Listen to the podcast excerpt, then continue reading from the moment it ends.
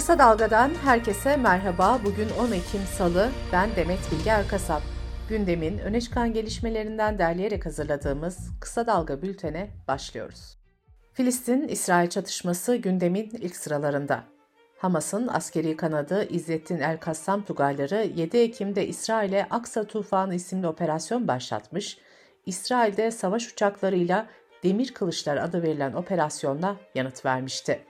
Filistin-İsrail çatışmalarında üçüncü gün geride kalırken bültenimiz yayına hazırlandığı sırada İsrail ve Gazze'de ölü sayısı 1200'e ulaşmıştı. Hamas'ın saldırıların ardından rehin alınan kişilerin görüntüleri sosyal medyada yayılmıştı. Gazze şeridinde çok sayıda İsrailli sivil ve askerin Hamas tarafından rehin tutulduğu belirtiliyor. Ancak tam sayı bilinmiyor. Hamas rehin alınan İsraillerin Gazze şeridindeki çeşitli bölgelere götürüldüğünü açıkladı.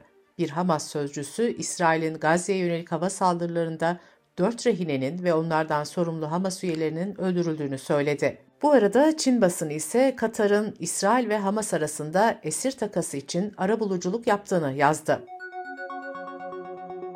Çatışmalar sürerken İsrail Gazze'ye tam abluka uygulanacağını açıkladı. İsrail Savunma Bakanı Gazze'ye elektrik, gıda ve akaryakıt yok dedi. İsrail ayrıca Gazze'ye su akışını da kesti. Gazze'de 2 milyondan fazla Filistinli yaşıyor. Birleşmiş Milletler pazar gecesi itibariyle 123 binden fazla Filistinlinin Gazze'de yerinden edildiğini açıklamıştı. Birleşmiş Milletler'e göre yaklaşık 74 bin kişi okullara sığındı.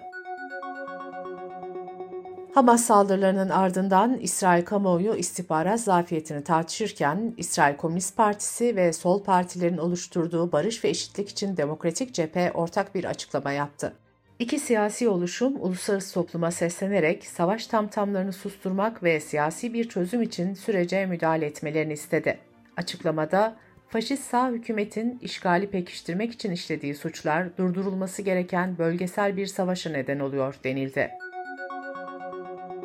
İsrail'in en eski gazetesi Haaretz'te çarpıcı bir başyazıyla çıktı.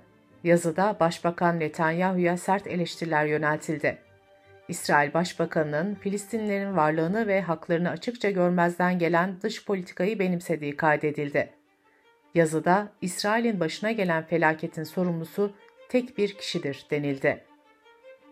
Bu arada İsrail ordusundan iki üst düzey yetkili ise Hamas'ın saldırısını 11 Eylül saldırılarına benzetti. Hamas'ın saldırılarında İran'ın rolü de tartışılıyor. İran, saldırıları yıllardır süren cinayetlere ve suçlara meşru bir yanıt olarak nitelendirmişti. Hamas sözcüsü ise İran'dan destek aldıklarını söylemişti. BBC Türkçe'nin Reuters haber ajansından aktardığına göre İran'ın Birleşmiş Milletler misyonu İran'ın Hamas'ın saldırısına dahil olmadığını belirtti. Saldırılardan sonra İsrail'e desteğini açıklayan Amerika Birleşik Devletleri ise uçak gemi filosunu Doğu Akdeniz'e gönderdi. ABD Dışişleri Bakanı Antony Blinken ise Hamas'ın saldırılarına karşı İsrail'in ihtiyaç duyduğu her şeyi sağlayacaklarını söyledi. Cumhurbaşkanı Recep Tayyip Erdoğan, İsrail ile Filistin arasında nihai barışın sağlanması için iki devletli çözümün gerekli olduğunu söyledi. Filistin-İsrail çatışmasına ilişkin Rusya'dan da açıklama geldi. Kremlin sözcüsü Dimitri Peşkov gerilimin tırmanmasını büyük bir endişeyle izlediklerini belirtti. Peşkov, şiddet sarmalının devam etmesinin bölge için tehlikeli olacağı uyarısında da bulundu. Türkiye gündeminden önemli başlıklara geçiyoruz. Seçimlerden sonra değişim seslerinin yükseldiği CHP en kritik kongreyi geride bıraktı. Önceki gece geç saatlere kadar süren CHP İstanbul İl Kongresi'ni değişimcilerin adayı Özgür Çelik kazandı. Çelik 342 oy alırken genel merkezin desteklediği Cemal Polat ise 310 oyda kaldı. Özgür Çelik yayınladığı teşekkür mesajında şimdi İstanbul'da ve Türkiye'de iktidar yolumuza devam etme zamanı dedi. İstanbul İl Kongresi 4-5 Kasım'da yapılacak büyük kurultayın provası gibi görülüyor. Olağan kurultayda oy kullanacak 1200 delegeden 196'sı da İstanbul'dan gidecek. Büyük kurultay öncesi İlhan Cihaner, Örsan Öymen, Özgür Özel ve Ünal Karahasan genel başkanlık için adaylığını açıklamıştı. Kemal Kılıçdaroğlu'nun da delegeler tarafından yeniden aday gösterilmesi bekleniyor. Bolu Belediye Başkanı Tanju Özcan'ın CHP'den ihracının iptali için açtığı davada son karar verildi. Ankara 28. Asya Hukuk Mahkemesi Özcan'ın CHP'den ihraç edilmesine ilişkin karara yaptığı itirazı reddetti. Böylece Özcan'ın CHP'den ihracı kesinleşmiş oldu. İyi Parti Ankara İl Başkanlığı görevinden istifa eden Faruk Köylüoğlu yeni bir açıklama yaptı. İyi Parti'nin 81 ilde aday çıkarma kararını eleştiren Köylüoğlu, gelişmeler AKP'ye seçim kazandırma operasyonu gibi oldu, dedi. Köylüoğlu istifa mesajında da Ankara'da Mansur Yavaş'ın karşısına aday çıkarma kararına tepki göstermişti. 6 Şubat depreminde büyük yıkım yaşayan Hatay'da içme ve kullanma suyu incelendi. Hatay Tabip Odası ve SES Hatay Şubesi'nin raporuna göre içme suyunda yüksek miktarda bakteriye rastlandı. Şebekeye ve ishale hattına kanalizasyonun karışmış olması ihtimaline dikkat çekildi. Raporda su içilebilir hale gelinceye kadar şişelenmiş suların halka ücretsiz dağıtılması istendi. İstanbul Sancaktepe'de 3 çocuğun inşaatın su dolu temeline düşerek hayatını kaybetmesiyle ilgili bilirkişi raporu açıklandı. NTV'nin haberine göre bilirkişi raporunda Sancaktepe Belediyesi görevleri kusurlu bulundu. Anadolu Cumhuriyet Başsavcılığı'nın belediye görevlileri hakkında valilikten soruşturma izni talep edeceği bildirildi. Kocaeli'nde 3 aile hekiminin hasta yakınları tarafından şiddete uğramasının ardından aile hekimleri dün itibariyle 5 gün iş bırakma kararı aldı. Birlik ve Dayanışma Sendikası Genel Başkanı Derya Mengücük, Sağlık Bakanlığı'nın kınama dışında daha etkin ve caydırıcı çözümler bulmasını istiyoruz dedi. TÜİK'e göre Türkiye'de suça sürüklenen çocukların oranı artıyor. Hırsızlık olayı 9 yılda %70 artışla 30 binden 52 bine yükseldi. Verilere göre çocukların karıştığı olay sayısı 206.853 oldu. İlk sırada yaralama yer aldı. Onu sırasıyla hırsızlık ve uyuşturucu ile ilgili suçlar izledi. Uyuşturucu madde kullanımı, alım ve satımına yönelik suç oranı geçen yıl en yüksek seviyeye ulaştı. 2021'de 6748 olan uyuşturucu kaynaklı suç sayısı 2022'de 9000'i aştı. Kısa Dalga Bülten'de sırada ekonomi haberleri var.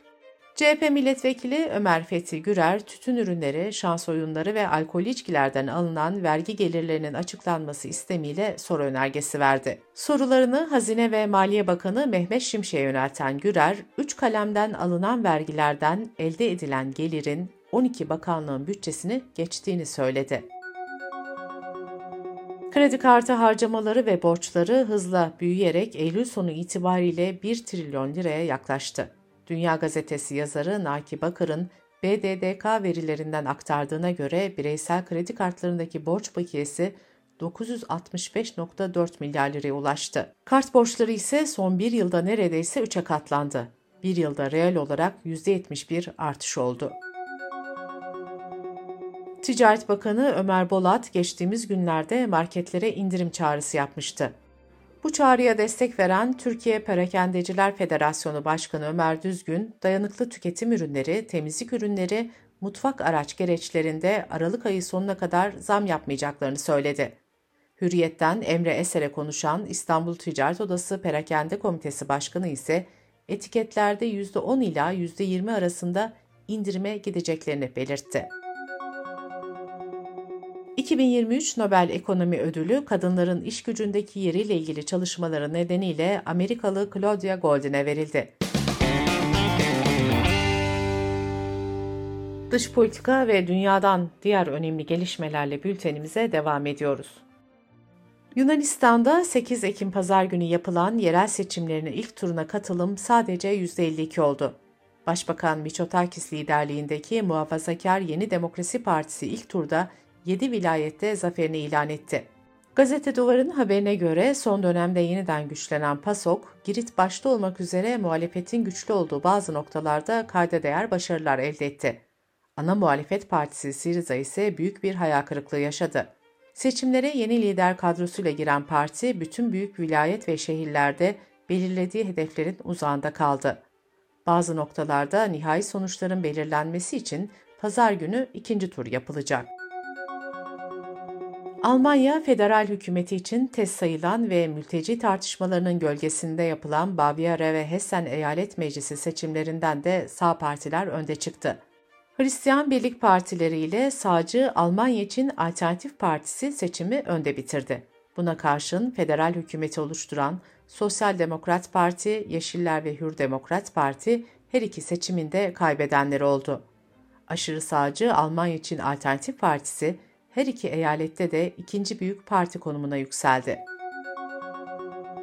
Taliban yönetimi cumartesi günü Afganistan'da meydana gelen 6.3 büyüklüğündeki depremde ölenlerin sayısının 2500'e yaklaştığını duyurdu. Birleşmiş Milletler başta olmak üzere aralarında Türkiye'nin de bulunduğu birçok ülke Afganistan'a insani yardım gönderme kararı aldı. Bültenimizi kısa dalgadan bir öneriyle bitiriyoruz. Gazeteci İbrahim Ekinci'nin ekonomi gündemini yorumladığı podcast'ini kısa dalga.net adresimizden ve podcast platformlarından dinleyebilirsiniz.